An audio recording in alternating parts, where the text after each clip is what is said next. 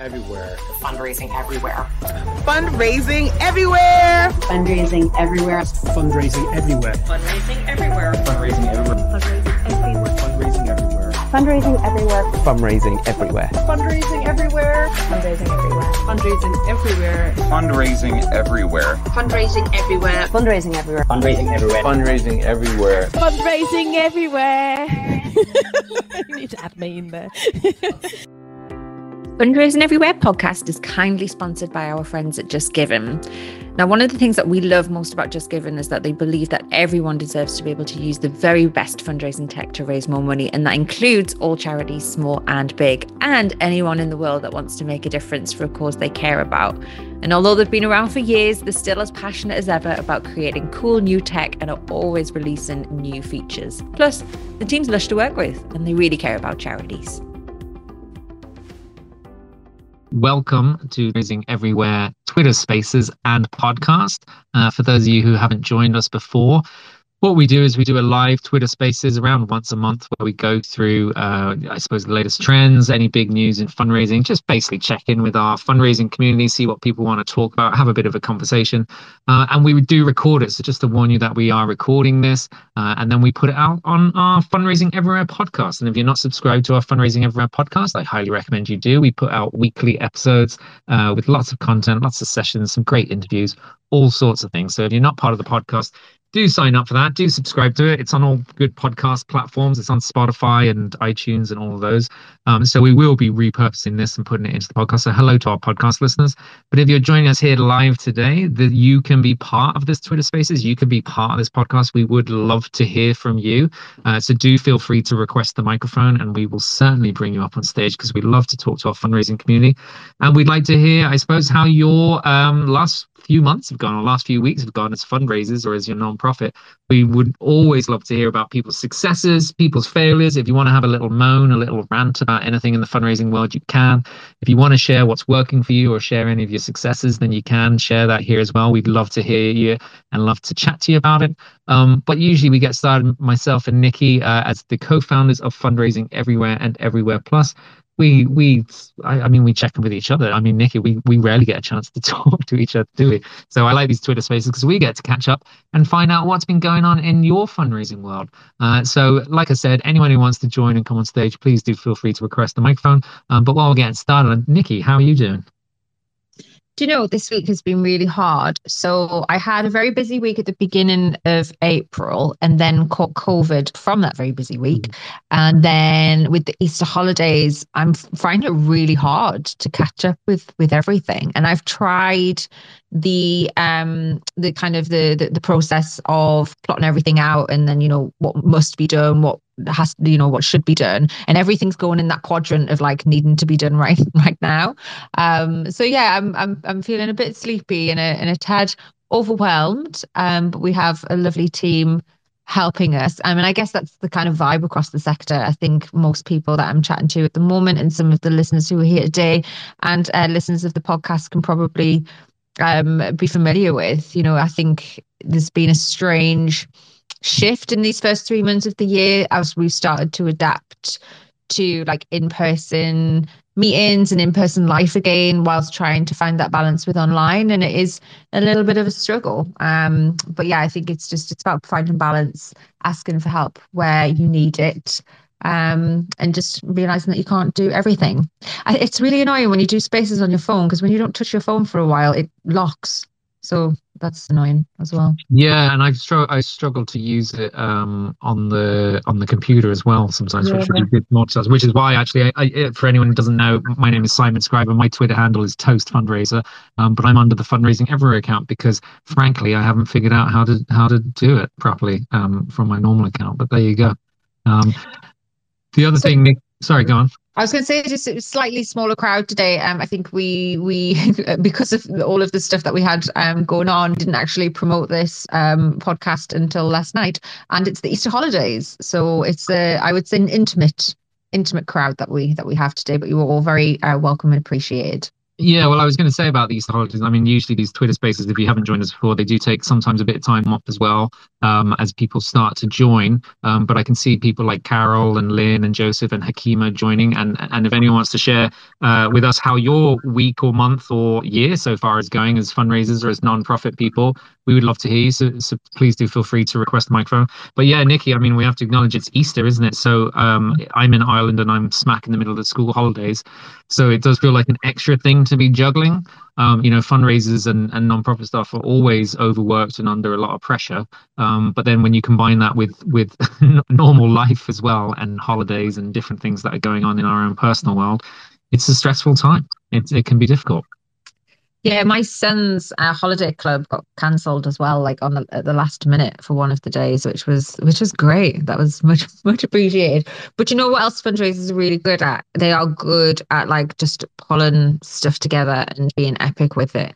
Um, and yeah, it's I think we just we, we kind of have to just get on with it whilst also uh, maintaining like some sort of kind of care for yourself. So if you are feeling a bit stressed um, and a bit overwhelmed, then um, then yeah, just find what works for you. But let's move on from this conversation for now, because I don't want to kind of start off the podcast of just overwhelm and, and and stress and doom and gloom and stuff. We can focus on the positives.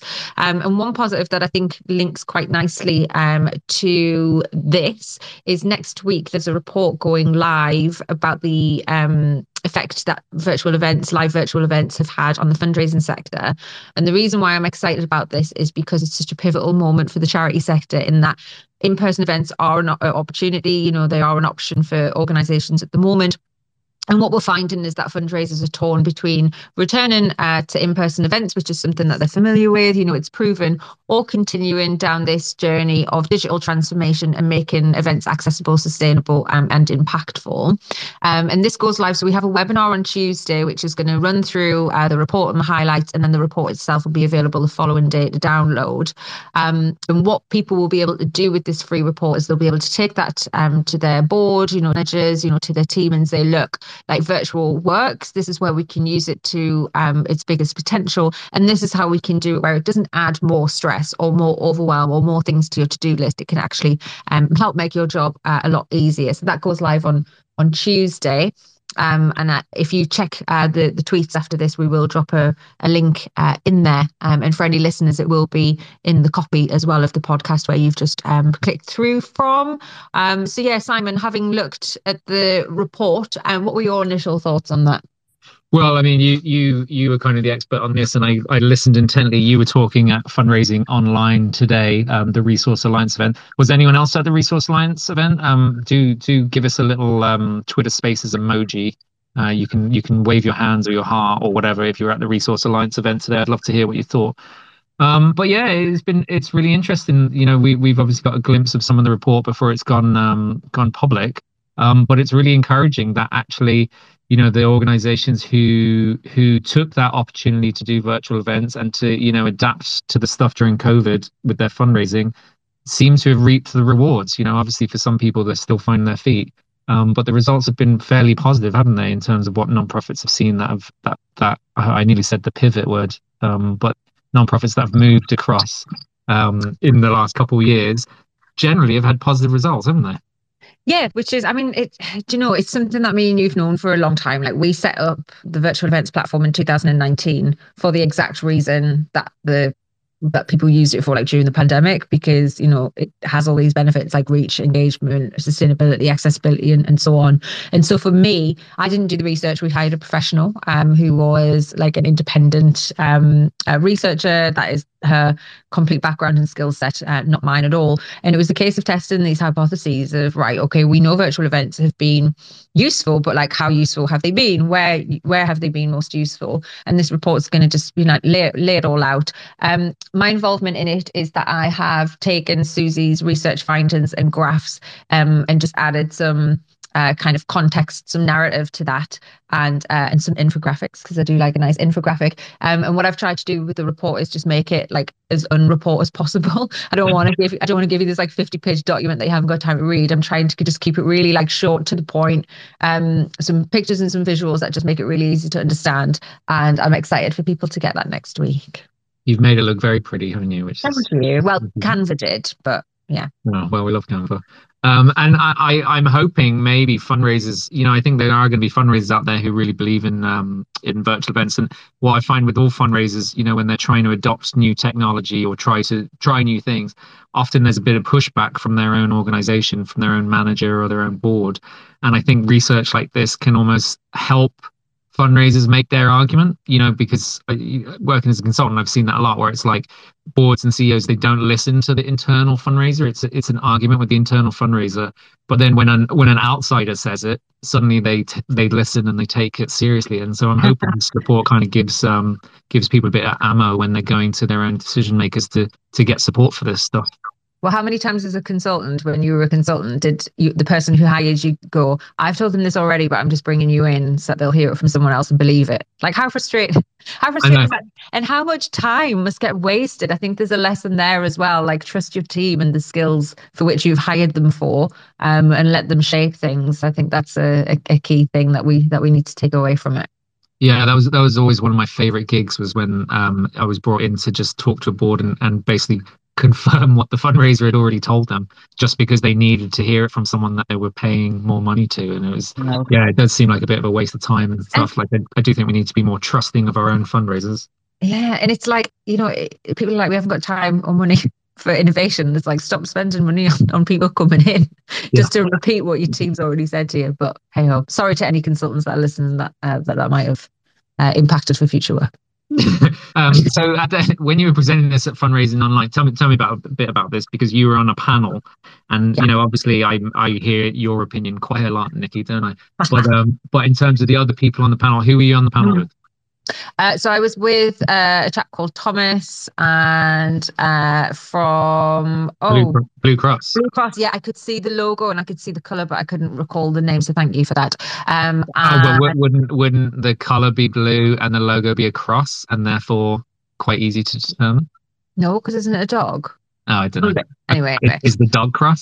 Uh-huh. And then Rachel as well, um, from a suicide prevention uh, organisation. And again, the, the name escapes me. Um, and I was with Matt Smith from Think and Martha Awojobi from ev- which is everywhere just the world smashing it. Um, and we were talking about live streaming um, and the untapped potential that it has. And it was interesting because when I saw the panel advertised, I got in touch with Matt and said, Can I come on and talk about virtual events and live streaming for stewardship?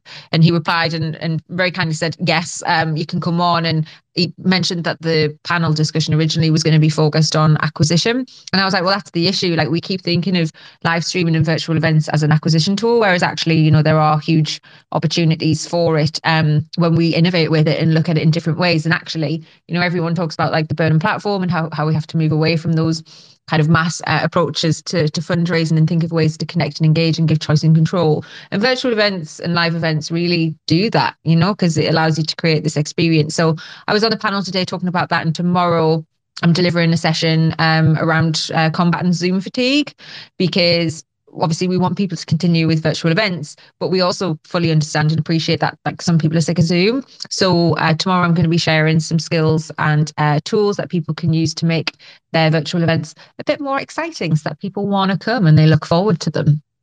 Now, Tom, Tom from the Blue Cross was interesting because he is, I think he was relatively new in his role, but he's like a dedicated fun, fundraiser dedicated in there to gaming online streaming that kind of stuff. Like that's his full-time focus isn't it? Yeah yeah and we're seeing more and more. There's there's a couple of charities um that i've seen like on linkedin in the past couple of weeks that are either recruiting for or have just started roles in jobs where their whole like responsibility is, is live streaming. Um and i think that just goes to show i remember i did a talk at iwitot which is i wished i'd thought of that in february 2019 and my talk then was about gaming. And I remember it was at that point that charities were just starting to kind of, well, they weren't exploring it, was some doing it already with skins and, um, and gaming and things like that. And it's taken what, how many years? Like three years to to get to this point now. And it's just interesting because, well, obviously, we're having the same conversations around like crypto, NFTs, live streaming events, things like that. So I'd be interested, you know, in the next three years uh, where this is going to go and and and how uh, and and how these new roles is going to start springing up in charity organisations. But those charities are obviously having success with it because they wouldn't be recruiting into it otherwise. You know what I mean? Like there's, there's they've obviously spotted something. Well, they've, I mean, they've got an advantage over small organizations because they have the budget to do that stuff. Like, I suppose we can't expect small and medium charities to invest in that stuff, but it, but it's good. You know, we learn as small and medium organizations, we learn from the big organizations, don't we? So we can see what they're doing. Um, you know, let them make mistakes. Let people like Tom. Well, not that Tom's going to make mistakes, but let Tom do. You know, figure it out a little bit, and then hopefully get him to speak at conferences, get him to share his experiences, and then steal his uh, his knowledge. Well, I've invited him to a new group that I'm putting together, which sounds like we're going to start like a, a boy band or something. I kind of kind of wish it was. Could turn into that. I don't know where it's going to go. But basically, in uh, midsummer, I'm going to be launching a, a live streaming skills group. So people who work in roles where you are responsible for live streaming and virtual events, we're just going to meet every month um, to hear from a guest speaker, either from a charity or outside of the sector, um, and then just have like a roundtable discussion about what each other's doing, what we've been learning, especially from these new roles, from successes and failure, and then people can go off and apply that into their own team. So if anyone is uh, in a in a live streaming or streaming role or events live events role, um, give us a shout and I'll I'll make sure that you uh, you get an invite to that when it goes live. Tell me, tell me this, Nikki Bell. I'm going to ask you a question, and then and then I'm just going to check in with the room before you answer. But what I'm going to ask you is, if you got a job in a, in a big charity, you used to work for a big charity, but if you got a job in a big charity and you were in charge of that, you know, you had a role like that, in charge of live streams, in charge of online, in, to, uh, in charge of gaming, fundraising. I'm curious to know what where you would start, what you would do in your first few months on the job. But so I'm going to ask you that, but I'm I'm just going to check in with everyone, just as they call it, resetting the room, just letting everyone know that this is our uh, monthly Twitter Spaces that we do, that we also uh, rehash as a podcast on the Fundraising Everywhere podcast. Um, and if anyone wants to share their opinions or thoughts on what we're chatting about, we would love to hear from you. So people, I'm seeing some names like oh Reed, Reed, I recognise Reed Stockman's name. I've seen Reed's. Uh, I think I've seen Reed speak before, maybe as a consultant. Uh, Tim. Carol, Jonathan, Charlie, anyone who wants to um, uh, um, grab the microphone, please do put up your hand. You're very welcome on the stage. I promise we'll be nice to you. But tell me, Nikki, what would you do in your first six months if you were if you were a live stream fundraiser or a kind of gaming community gaming fundraiser, whatever you, you want your job title to be? Well, when I was a community fundraiser, that's when I did my talk on gaming, and I claimed gaming as a community fundraising uh, channel, you know, because it's about relationships. Um, and what I would be in is I'd be working with team, with our networks to find out, you know, what gamers we already had access to, like who was fundraising for us already out in the community. Um, and then my first thing in those six months would be reaching out to those people, having conversations with them, starting to bring them in so that they can help shape what we do or if they haven't got like time for that just basically start to build like a relationship with them and then go from go from there. Um because i know like there's different ways of approaching live streaming and gaming um in a gaming sense like you know you can do that you can do the relationships and, and community approach obviously some charities have uh, started uh, building uh, their own games and have been doing that for a while. And then you know you can partner with existing games with fundraising tools within those uh, in terms of like skins and things like that. And obviously i think nfts and, and stuff's probably going to get weaved into that eventually once the metaverse comes into its full um unharmful uh, fruition. So yeah uh, that would be that would be what i would do as an ex and continuing community fundraiser. Because once they always say don't know once you won you don't stop well, well uh, you used to always talk when I've seen you speak before as a community fundraiser. You used to always talk about not trying to uh, almost create the stuff from scratch, but working with your community and your followers and your supporters, the people who are already. Uh, how how did you phrase it? Like the people who already were doing this stuff, you're kind of tacking onto it. You you explain it better than I do. What were you saying? What? you know, and like you used to always talk in community fundraising about it's not about like creating stuff from scratch or you having to learn how live streaming works Oh. or you having to learn how minecraft works or anything like that it's finding the people in your community who who have that Oh. knowledge and that interest and supporting them yeah i mean that that that's it isn't it? And to be honest that's what i do through everything. I mean even now with the the organizations that we're that we're running um there's lots of things that i don't know. There's lots of things that i don't do as well as others. So it's been my main focus to make sure that i find out who those people are that do that really well and, and bring them into into the team in in some capacity. Um i think it's yeah that it's that thing isn't it? When you are like the most skilled or, or smartest person in the room you're in the wrong room. And i, I kind of like approach everything in that sense of like right who's doing things? How does it connect with what it is that i'm trying to achieve? Like who can i connect them to to help them achieve their goals? And then it goes from there. And i think that's why i did well like as a fundraiser and you know now in the in the sector and pulling the fundraising everywhere stuff together. If i do so so myself Well, I'm relieved because I've never been the smartest person in the room. But I, have noticed that um, actually Tom, who joined, who was on the panel with you, Tom is actually here with us. Um, and Tom, you know, no pressure, Tom, but if you want to come on and, and speak, we'd love to hear from you. What we were chatting about is essentially someone, someone in your role, you know, who looks after the gaming fundraising, live stream fundraising, that stuff in an organization what would your priorities be how would you do you know how do you run it what do you do with your first six months um, and tom, tom is very welcome to um, um, well basically give us an insight into what he's doing with this there. We'd love to hear it because i just find it fascinating that the, we're on the brink of this you know I, I think charities have been doing it but not many. But now we're seeing more and more of these roles created, people dedicated, and I'm really excited to see how people do this stuff. So I can see Tom has come up. Hello, Tom. Can you hear me? I can, as long as the tech issues that we had earlier at the absolute worst time during the uh, presentation. That was very well timed, though, Thomas. I must say, I was like, oh, he's acting it out. I was like, this is very, very good. Yes, that, that very good comedic timing earlier. I think uh, with going on mute and then not being able to get back off it. But um, yeah, I, I think um, a lot of what we've done with gaming. I mean, I, I started um, from a similar perspective to what Nikki was just saying with a community focus. So when we first started at Blue Cross looking into sort of gaming and live streaming, it was going back two or three years now. And it was kind of, I was interested in that. So I put my hand up at a meeting and started researching it and building a bit of a product. And we, we did reach out to those that were already kind of supporting us and doing this sort of thing and get feedback and thoughts to sort of lead us in the right direction rather than just kind of learning it all from scratch and doing what we thought would work because they were the experts, uh, the, the, streamers and content creators that were out there. And we did already have a few in the network that had rehomed animals from us but just did this is a sort of hobby. And so actually reaching out to them really helped to shape what we were doing. Um, and then obviously the pandemic hit, and a lot of traditional community fundraising, which I was doing in my role previously, I came to a grinding halt. So when the opportunity then to launch a specific streaming event in the 1897 challenge came up last year, uh, we grabbed hold of it. It went really, really well. And from the back of it, it was kind of like, well, how do we continue doing this? Because as we come out of lockdowns and more community fundraising starts, can you really produce such a big event if you've got all these other priorities and you're working part time on little bits and pieces here? Uh, so actually, that's where we transitioned and created the virtual events officer role. And now I'm hoping in theory, we should be running three sort of gaming and streaming events per year, and we're actually able to reach out to more influencers and content creators because we've got the time on our hands, which was something we wouldn't have had the luxury of had we not sort of tested and trialed those events and found that it does work and it's warranting that expansion really. Coming from a you're coming from a, like a traditional community fundraiser background what do you think like the big differences in the in the new role? Is there is there much difference? Obviously like the tech and the events themselves are different but are the people different? The people, the the volunteer fundraisers, and the and the the people who raise money for you. Is there much of a difference in how you actually talk to them and and what they're looking for?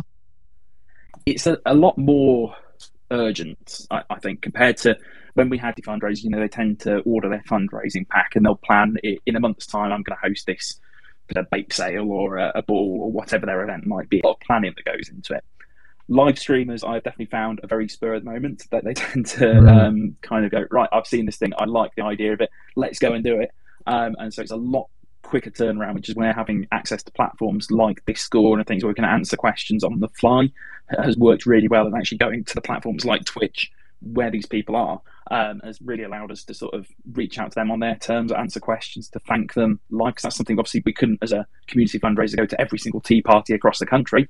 But you know what? We can be present in live streams and support them by telling them facts about the chat, telling them how those donations are making a difference, and encouraging support. And I think we've built some really strong relationships off the back of it. So it's hard. It's, it's not different. They're still out there asking friends and family, but just because they've got the audience there with the streamers, the potential is huge, really. And it's seeing how you can steward them in different ways rather than just sticking to the traditional email and post marketing. It's actually let's get to those platforms where they are.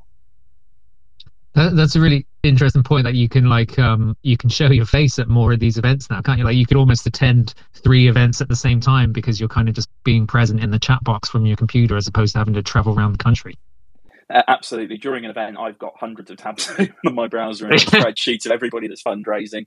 Uh, we try and stop by to say hello to as many of them as we can um, but the truth is there are just so many of them out there. Sometimes we might miss a few and it's just trying to get out there and thank them for what they're doing. And it's generally really well received. There have been a couple of moments where people are like, wait, the actual Blue Cross are in my chat.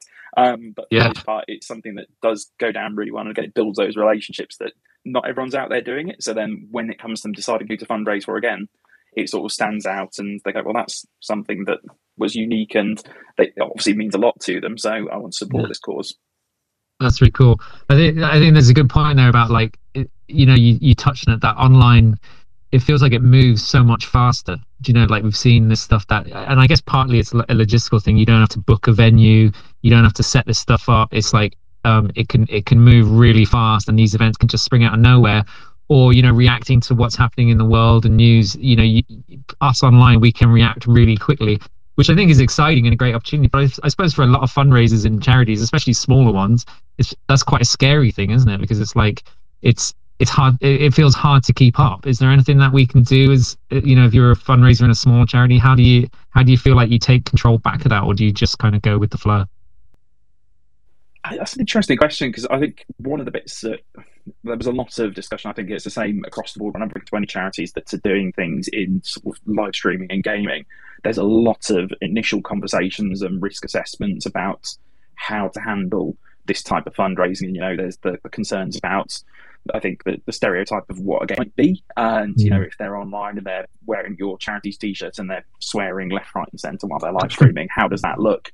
And there are a lot of these concerns that crop up, but it's again trying to reframe the way you look at it. I think, and one of the things that really helped us was, you know, if somebody's running the London Marathon and they've stubbed their toe halfway around and they're, they're wearing your charity shirt as they're running around, they might not be best pleased. And again, they might be sort of saying things with hundreds of people lining the streets watching. How is that Mm. different to somebody live streaming?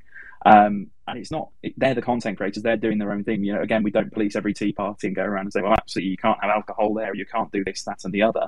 It's trying to look at the ways that managing what you can. And so we provide a lot of support materials to our fundraisers and sort of guides about obviously with for pets at Blue Cross, and we hope our fundraisers are too. So if you can avoid games where you're going around shooting animals, that'd be fantastic.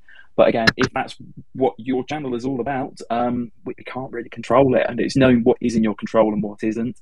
Um, so it's really trying to find what you can support people with and guide them as best as possible so that when they do sort of hit the ground running, if they were to just go and start a fundraiser tonight, they've got the resources there already. They've got some advice, some guidance, some safeguarding tips and tricks. And, you know, they're not just kind of left to their own devices completely. You have provided at least some base information. It's up to them whether they use it or not, but you've kind of done your due diligence and put what you can out there into the space for them. It's funny you say that because it's like it it does. We're we're all a little paranoid. I feel sometimes about online. Like it does feel like online is a bit of a wild, wild west sometimes, and we're we're super worried that you know super worried about what's going to be said online. But I mean, like you said, it's like, is it that different from from the real world? Because I mean, we've seen we've seen like celebrity ambassadors who you know huge scandals come out about them. We've seen you know these real life events where you know something weird has happened or something that's that's not on brand. So it, it just it feels like it is the same thing as long as you do your due diligence and and you and you keep an eye on it and manage the relationship properly. It's not it's not that different from normal community fundraising that we're all used to. Maybe. Nikki, you've got you've probably got some some horror stories from your community fundraising days, do you? Uh, I mean, what community fundraiser doesn't? Uh, I remember one one chap. I, it's weird because at the time, like you're in it and you just obviously want to do really well. But now reflecting on it, I'm like, God, like how much time got used on that? And there was a guy he had this painting that he'd that he painted, and he wanted me to sell it, um, to obviously give like the money to the charity. And I was quite fresh fundraiser, so I was like, oh yeah, like this will be fine. And then you know you're trying to be like this art curator, and ah, it's just yeah, it's it's it's overwhelming. What the reason why I put my hand up to speak was something that Thomas had said, which I think is really important, and um, it reminded me of a conversation I'd had with Nikki Wrench from the RNLI the other day. There's a huge shift at the moment, and especially with our supporters, where like trust and autonomy is going to be a huge driver for how well people are able to support us.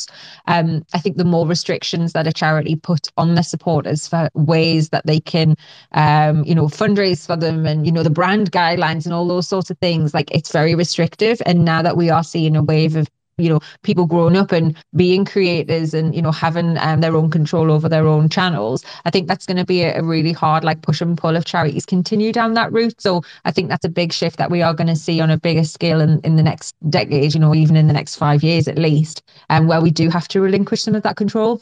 And nikki put it quite well actually and she's speaking we've got a conference at the end of may uh, the virtual leadership festival and she's delivering a session about um, leading with trust because she was saying you know with rnli volunteers they go out and save lives at sea and if we can't then trust them with to do their own banking and like have a bank book like you know what are we what are we doing? Um so she's going to be sharing uh, her uh, behind the scenes tips of, of how they you know work with people and allow them to, to take the lead in most cases. And it's great to hear that thomas is doing that as well with with their uh, live streaming supporters. Because once you try and bend them to fit into your box like you know you just you you pull back from that. You want to push back on that. So yeah.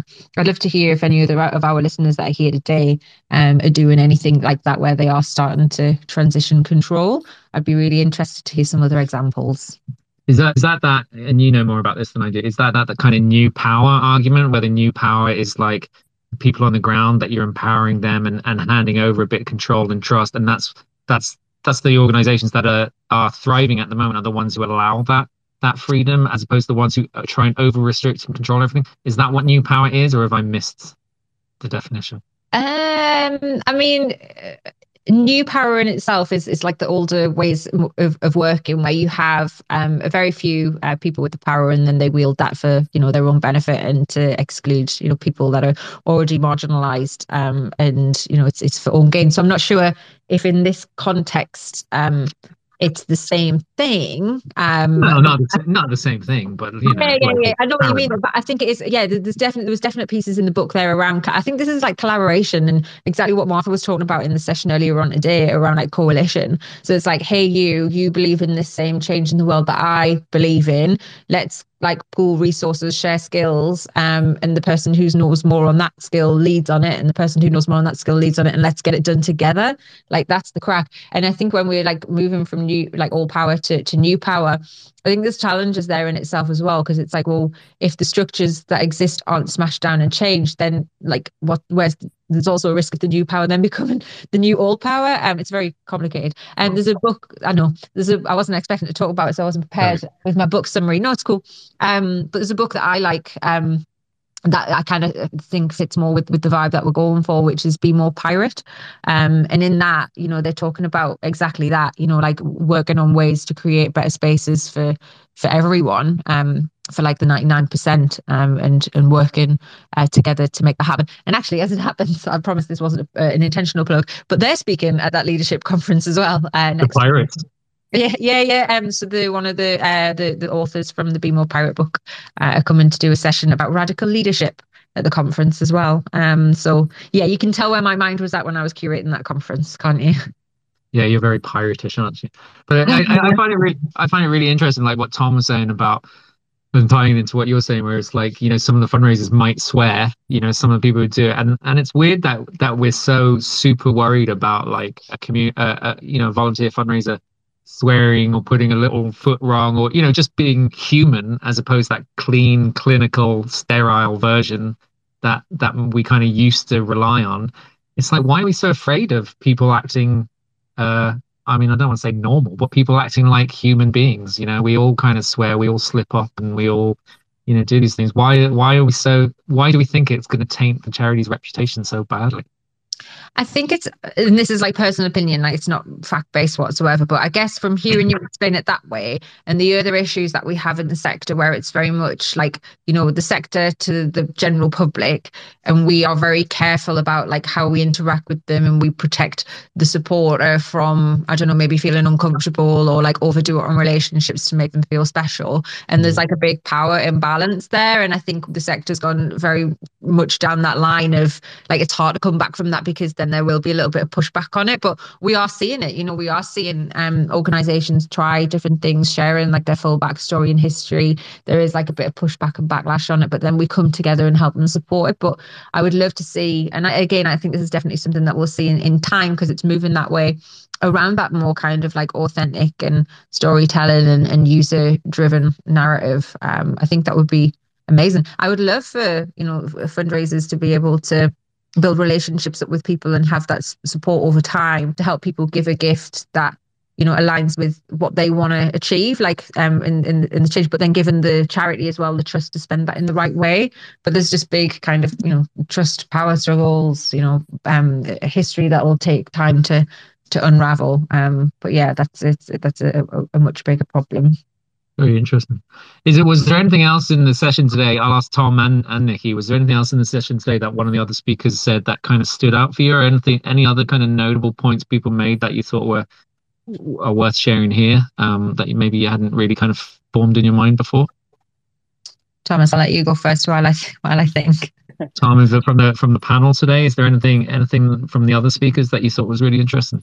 And I, I think some of it, I mean, hearing about uh, what Nikki and Martha do is fantastic because that's sort of a side of virtual that I don't really deal with. Is sort of the more the, the conference side of things, and actually, there's a lot about the um, bits of being touched about making sure things are inclusive and uh, sort of taking everything into account that you guys touched on. Which I was like, there are ways that we can bring that into the community and mass participation at event side of things as well, and making sure that what we produce is also inclusive and welcoming for everybody. Because I think there are a lot of people um, that we have heard of taking part in our events, which you know have come to us uh, last year when we sort of started really first doing these virtual events, and some of the feedback was along the lines of um, people coming and saying, "Well, actually, you know, I really liked the opportunity to do something that wasn't going for a run for you or doing a hundred mile bike ride. It was something mm. that was accessible to me. So it's something we're starting to work more on on how we can be more inclusive with those events. But I think it was really good to sort of be able to hear different sides. And for example, like what Dan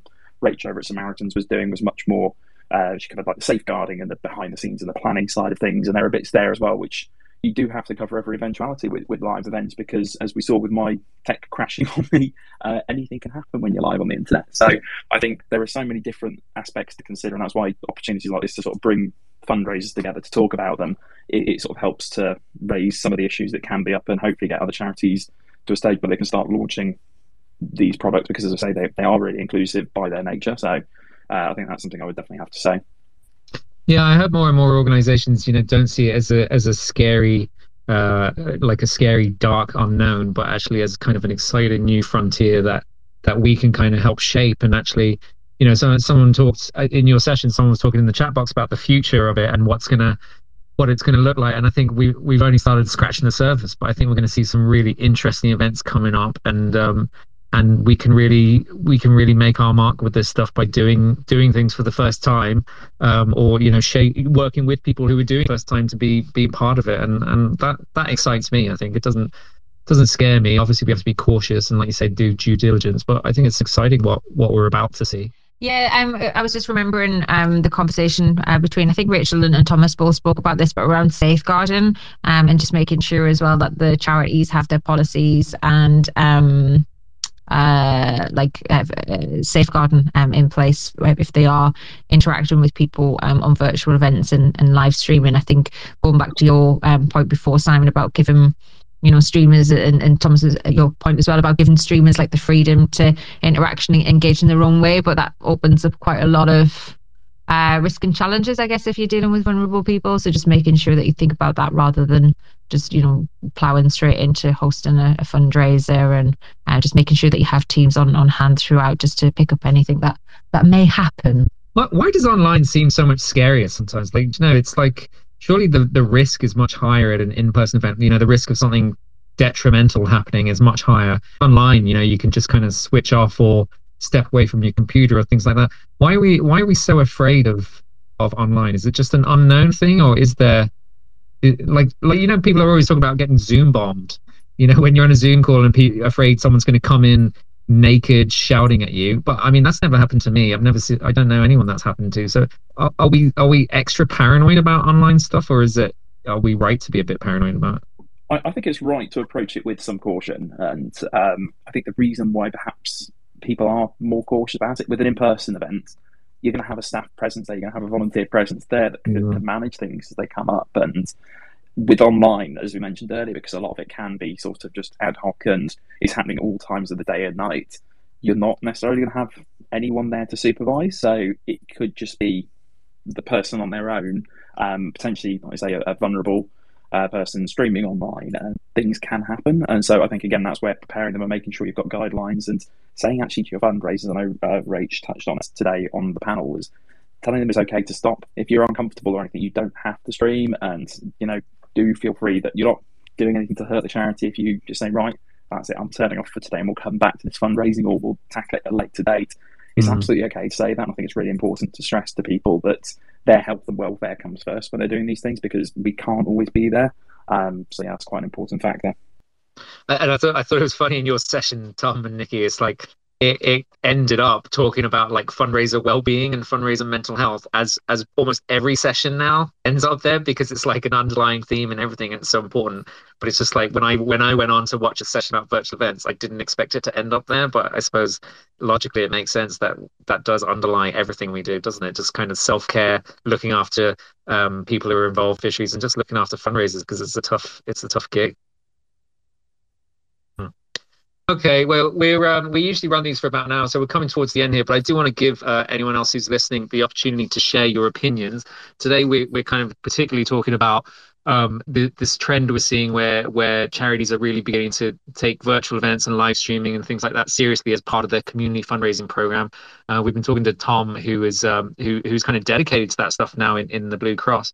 But I'd love to hear um, anyone else who wants to share their opinion. If you want to put up your hand, otherwise we're going to start to wrap it up. But if anyone has any strong thoughts, you're very very welcome. And if you have yet to make a podcast appearance, this is a great opportunity for you to make your podcast debut or debut, depending on how you want to pronounce it.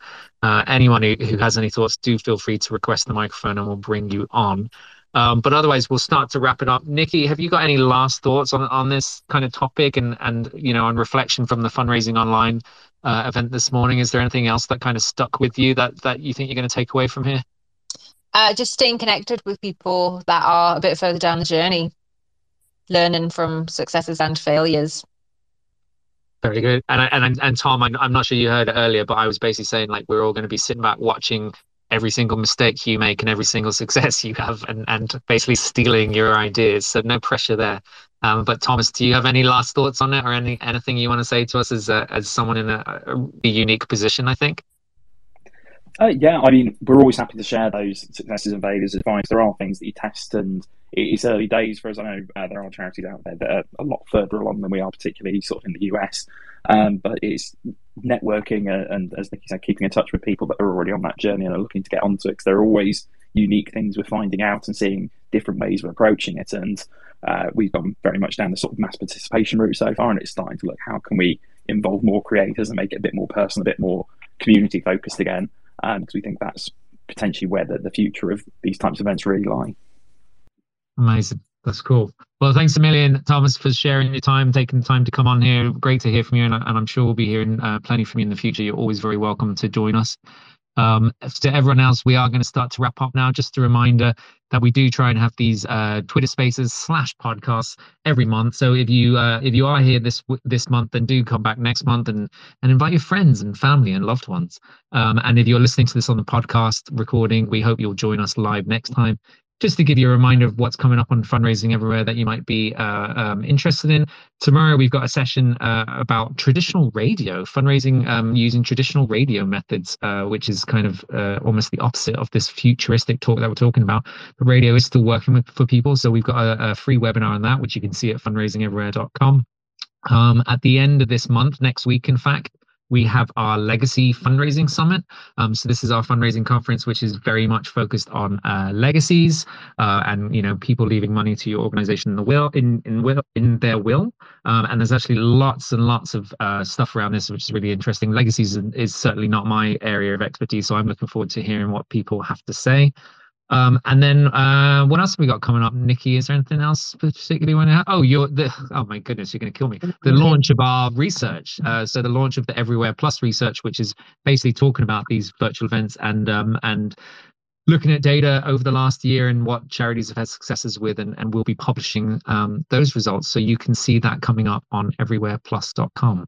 And we've got a few more things as well. We have uh, the Legacy Conference, uh, which is happening on the 28th of April. So that's a week tomorrow, next Thursday. I just said that.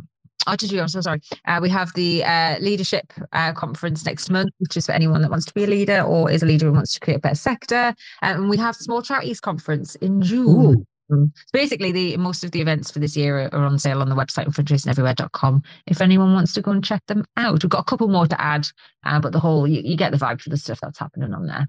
Yeah, so pick and choose your events, or remember our fundraising everywhere members for a small monthly fee. You get access to everything is included in the membership. But do check that out. It's all at fundraisingeverywhere.com, or obviously keep an eye on the uh, Fund Everywhere Twitter account uh, that you are listening to now. and Follow it, and um, and if anyone ever wants to talk about anything, then do reach out to us. You can find myself and Nikki on Twitter, um, and the rest of the team at fundraisingeverywhere.com. We're always happy to hear from you. Um, but my friends, that's the end of it. So I'm gonna I'm gonna thank you all for joining us. Thank you to all of our listeners, uh, and until next time, have a good day. Take care, everyone. Thank you.